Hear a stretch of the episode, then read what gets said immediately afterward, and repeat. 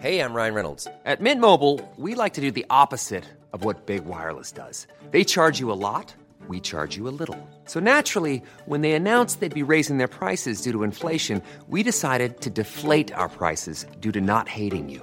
That's right. We're cutting the price of Mint Unlimited from $30 a month to just $15 a month. Give it a try at mintmobile.com slash switch. $45 upfront for three months plus taxes and fees. Promo rate for new customers for limited time. Unlimited more than 40 gigabytes per month. Slows. Full terms at mintmobile.com. Hiring for your small business? If you're not looking for professionals on LinkedIn, you're looking in the wrong place. That's like looking for your car keys in a fish tank. LinkedIn helps you hire professionals you can't find anywhere else, even those who aren't actively searching for a new job but might be open to the perfect role. In a given month, over 70% of LinkedIn users don't even visit other leading job sites. So start looking in the right place. With LinkedIn, you can hire professionals like a professional. Post your free job on linkedin.com slash people today.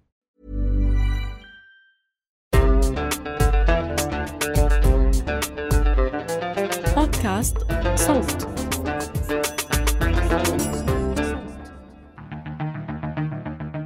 أهلا بيكم. أنا أحمد إيمان زكريا وده بودكاست المستجد. النهاردة عاوزين نشارك معاكم حلقة من الأرشيف. وده مش تكاسل مننا لا سمح الله لكن عشان الموضوع لسه بيتطور ويتفاقم مع مرور الوقت. أكيد عزيزتي المستمعة وعزيزي المستمع إنكم لاحظتم في زياراتكم الأخيرة للسوبر ماركت أو أي حتة بتشتروا منها حاجة البيت إن الأسعار في الطالع. وطبعا اللي بيغلى صعب يرجع يرخص تاني بسهولة.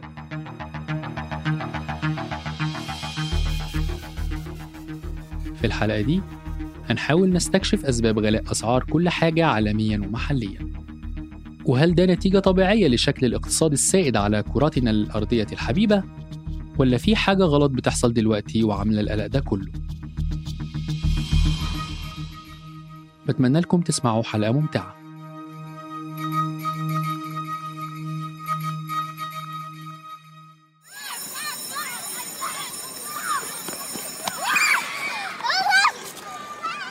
عشان نفهم الاقتصاد العالمي خلينا نرجع لأول تجربة اقتصادية كلنا مرينا فيها. مقصف المدرسة. نتخيل الطلاب بيطلعوا فرصة أو فسحة على الساحة. كلهم بدهم يشتروا أكل وشرب. هذا اللي بسموه طلب. مقابلهم المقصف اللي عنده مناقيش وشيبس وعصير وهذا اسمه العرض. نفترض الكل معهم مصروف ثابت قيمته دينار واحد وكل فرصة الطلاب بيشتروا بهالدينار منقوشة بنص وعصير بنص. المقصف بيجيب المناقيش على عدد الطلاب وببيعهم كلهم يوميا. هيك في توازن بين الطلب من الطلاب والعرض من المقصف. بس شو بيصير لو غيرنا جزء من المعادلة؟ لو على سبيل المثال زاد مصروف الطلاب لدينار ونص بدهم يصيروا يدللوا حالهم ويشتروا منقوشتين بدل الوحدة. بالتالي الطلب زاد على المقصف والمقصف ما بيقدر يجيب ضعف عدد المناقيش مرة واحدة. وهذا معناه إنه المنقوشة رح يزيد سعرها ورح تصير دينار بدل النص. عشان يرجع التوازن بدنا نزيد مصروف الطلاب بس بعدها بصيروا بدهم يشتروا أشياء أكتر. وبرجع الطلب يزيد على العرض. وبتستمر الدوامة نفسها لحد ما يصير في توازن. هذا شرح كثير مبسط لمبدأ العرض والطلب على مثال مقصف طلاب. بإمكانكم تتخيلوا لأي مدى الموضوع ممكن يكبر؟ لو نزيد عليه شوية تعقيدات. مثلا لو ارتفعت أسعار الزعتر عالميا. أو الطلاب زاد عددهم. أو صارت جائحة وسكرت المدرسة كلها. أكيد مخكم رح يتفجر زي ما عم بصير معي من غير شر.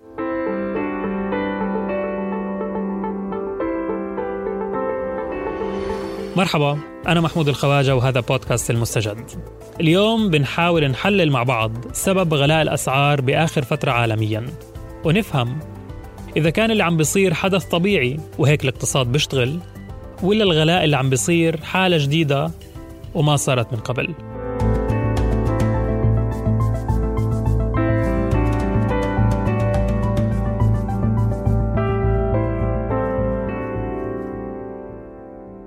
الأسعار بشكل عام من الطبيعي إنها ترتفع سنة عن سنة بسبب مبدأ التضخم.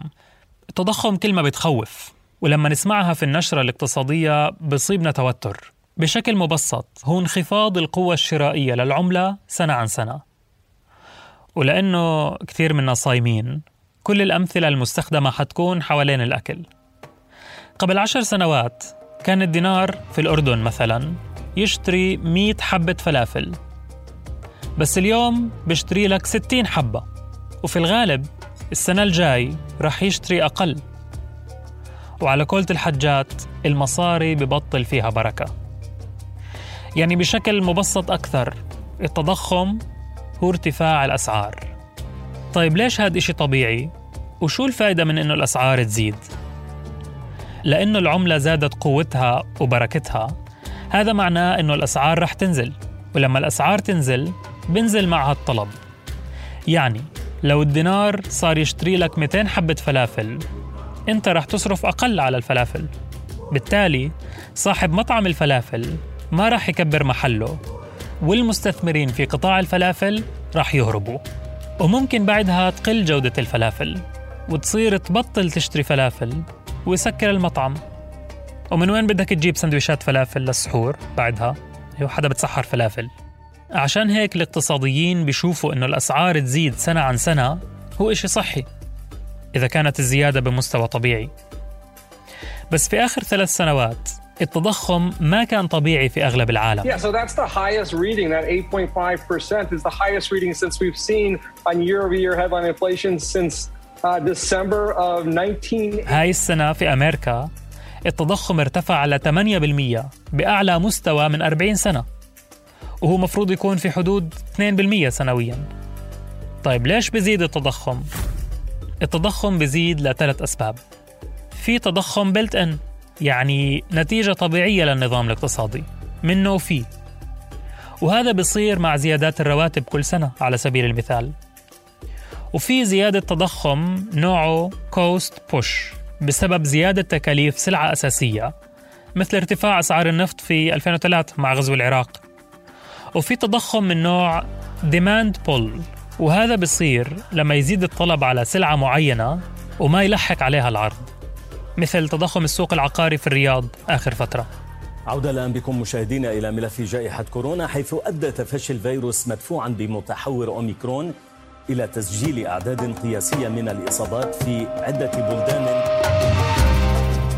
مع بداية جائحة كورونا زاد التضخم لثلاث أسباب مرة واحدة. صار demand pull على أنواع بضائع مثل المواد الطبية وعلى الشرائح الإلكترونية في أجهزة التابلت والكمبيوتر عشان التعليم والعمل عن بعد. وصار في cost push رهيب. زادت فيه تكاليف تصنيع كل إشي بسبب أزمة ال supply chain أو سلاسل التوريد الناتجة عن بطء حركة الملاحة وإنتاج ونقل البضائع عموما بسبب الإجراءات الاحترازية. إنها أزمة سلاسل التوريد أو سلاسل الإمدادات.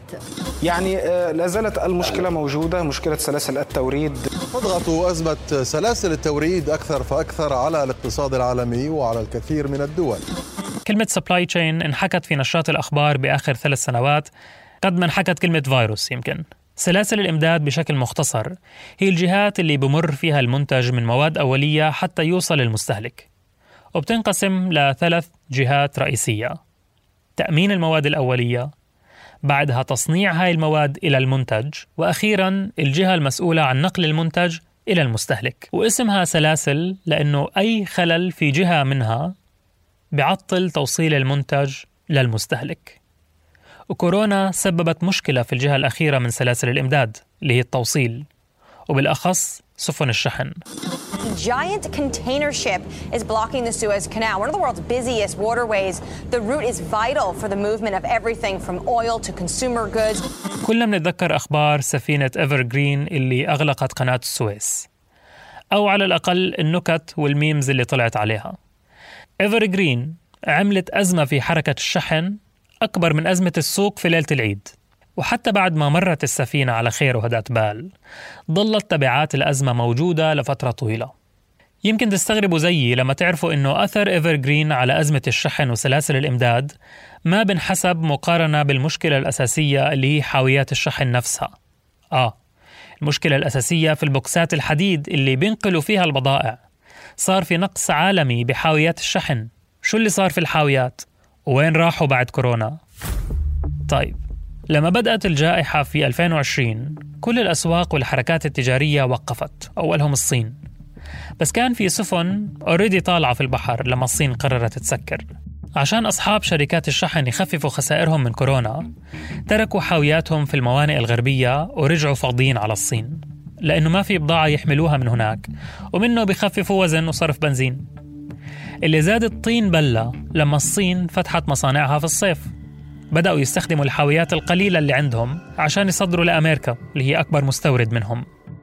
أمريكا لسه تحت الجائحة والمصانع مش شغالة والحكومة الأمريكية طبعت 8 تريليون دولار عشان تعمل سيولة في البلد ووزعت المصاري على شكل كاش وقروض. الأمريكان لما صار في مصاري بإيدهم بدأوا يشتروا ويستوردوا من الصين. بس ما في إشي يصدروه مع السفن اللي جاية. وصاروا يرجعوا فاضيين ويتركوا الحاويات في أمريكا. فالحاويات اللي بحطوا فيها البضاعة ما ضاعت لكنها موجودة في المكان الخطأ. وهذا عمل مشكلة كبيرة في سلاسل الإمداد والشحن وكله بيأثر على التضخم وارتفاع الأسعار. ومع استمرار اشتعال الحرب بين روسيا وأوكرانيا يعاني العالم اليوم من نقص الإمدادات وخاصة في الحبوب القمح. We're banning all imports of Russian oil and gas and energy.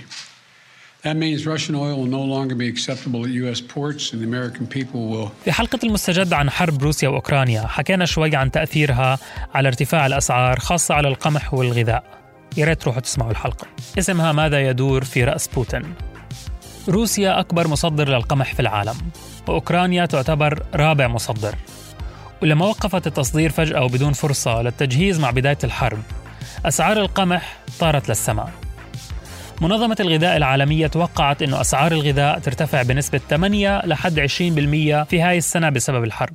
من لما بدأت الحرب أمريكا استخدمت سلاحها الأقوى واستراتيجيتها المعتادة اللي هي العقوبات الاقتصادية ومنعت الاستيراد من روسيا. روسيا ثاني أكبر مصدر للنفط في العالم وأمريكا أكبر مستورد لإله فهسا أمريكا بدها توجد بدائل للنفط من أسواق ثانية أسعارها أغلى. ولما يرتفع سعر النفط بيزيد الطلب عليه بشكل كبير. وبإمكانكم تشوفوا زيادة الطلب هاي في الطوابير أمام محطات البنزين قبل كل رفعة حكومية في بلادنا. والنفط داخل في كل منتج بنستخدمه من تصنيع وشحن. فزيادة الطلب عليه رح تزيد الطلب على كل المنتجات الثانية. وزي ما شرحنا زيادة الطلب ترفع التضخم وبتزيد الأسعار. الحرب مش هي السبب الرئيسي في زيادة الأسعار بس هي اللي زادت الطين بلة وحطت سكينة جديدة في جمل الاقتصاد اللي بدأ يوقع. تأثير هاي الزيادة علينا في الدول العربية كبير خاصة في موضوع الغذاء لأنه دول زي الأردن واليمن وليبيا ومصر بيعتمدوا اعتماد كبير على القمح. Everyone knows therapy is great for solving problems, but getting therapy has its own problems too, like finding the right therapist, fitting into their schedule, and of course, the cost. Well, BetterHelp can solve those problems. It's totally online and built around your schedule. It's surprisingly affordable too. Connect with a credentialed therapist by phone, video, or online chat, all from the comfort of your home. Visit betterhelp.com to learn more and save 10% on your first month. That's BetterHelp H E L P. Burrow's furniture is built for the way you live. From ensuring easy assembly and disassembly to honoring highly requested new colors for their award-winning seating, they always have their customers in mind. Their modular seating is made out of durable materials to last and grow with you. And with Burrow, you always get fast, free shipping. Get up to 60% off during Burrow's Memorial Day sale at burrow.com slash ACAST. That's burrow.com slash ACAST. burrow.com slash ACAST. من أوكرانيا.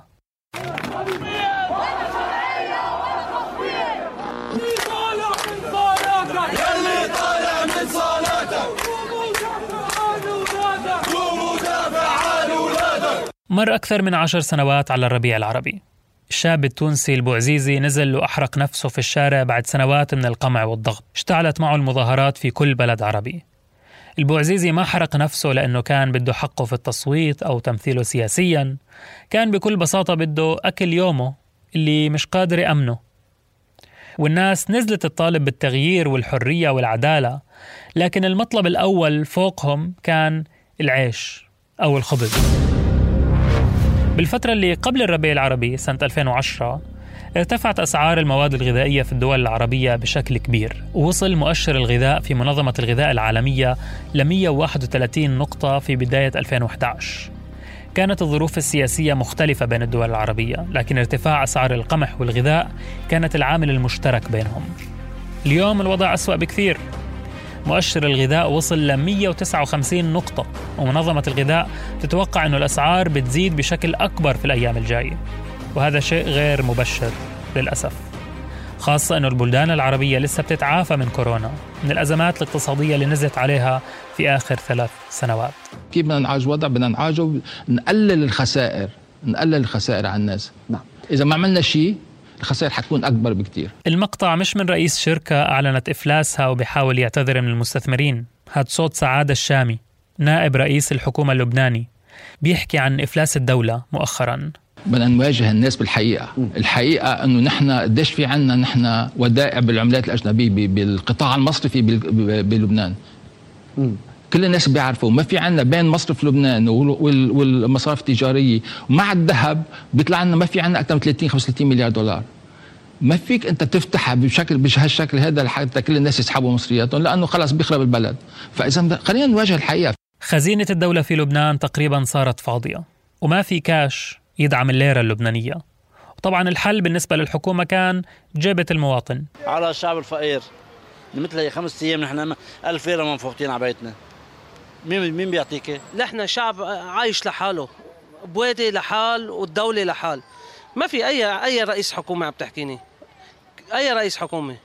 أي خطة إنقاذ عملوها للشعب هذا أي خطة كهرباء عملوها للشعب هذا بس شاطرين بالضرايب وفرض ضرايب وفرض غرامات وفرض TV آه. شو بدهم بعد؟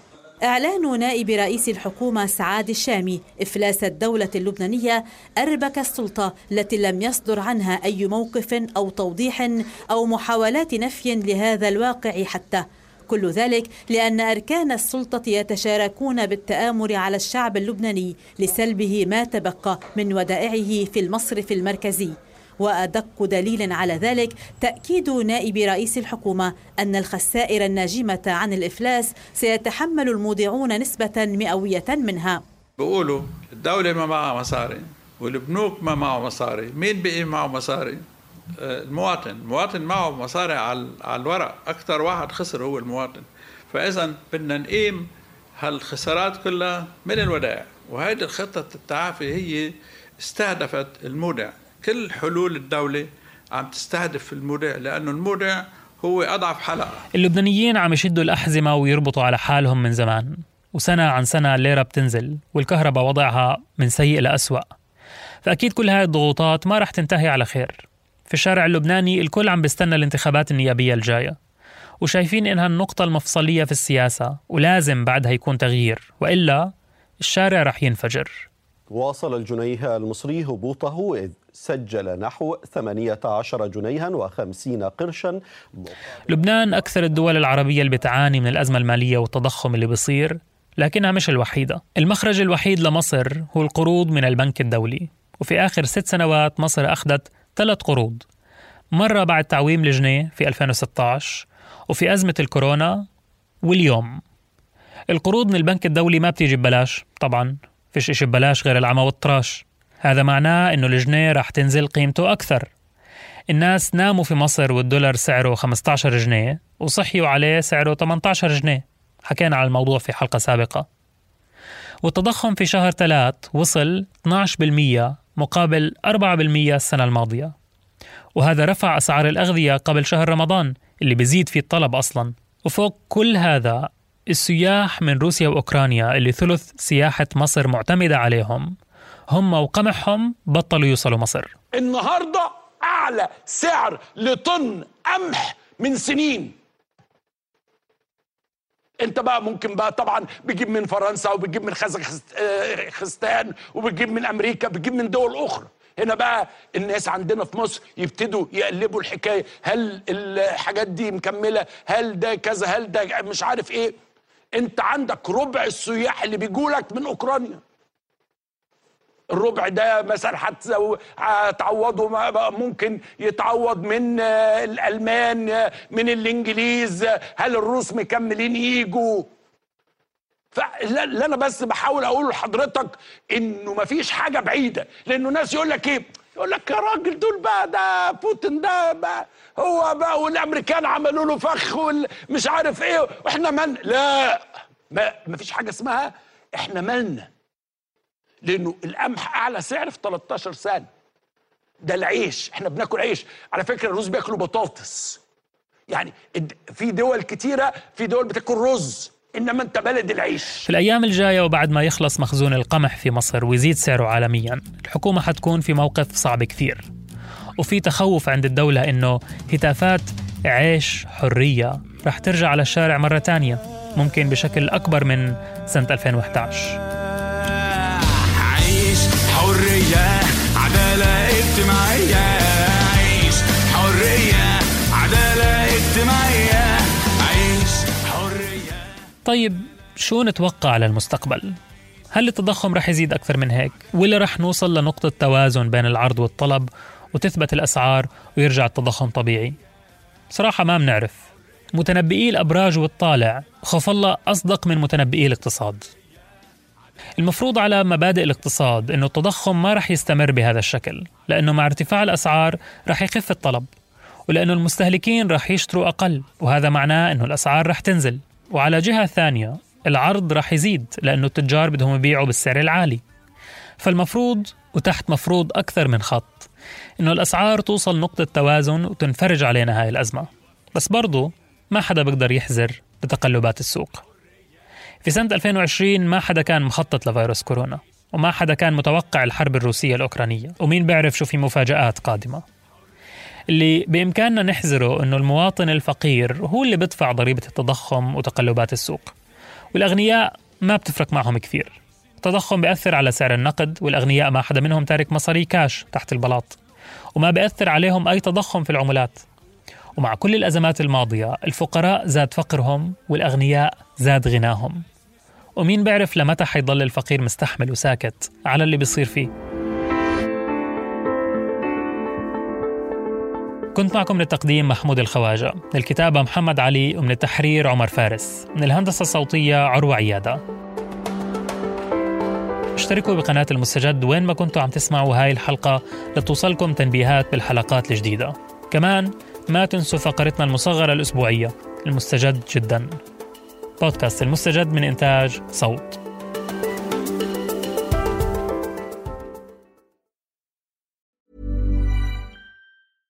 Hey, it's Paige DeSorbo from Giggly Squad. High quality fashion without the price tag. Say hello to Quince. I'm snagging high-end essentials like cozy cashmere sweaters, sleek leather jackets, fine jewelry, and so much more. With Quince being 50 to 80% less than similar brands.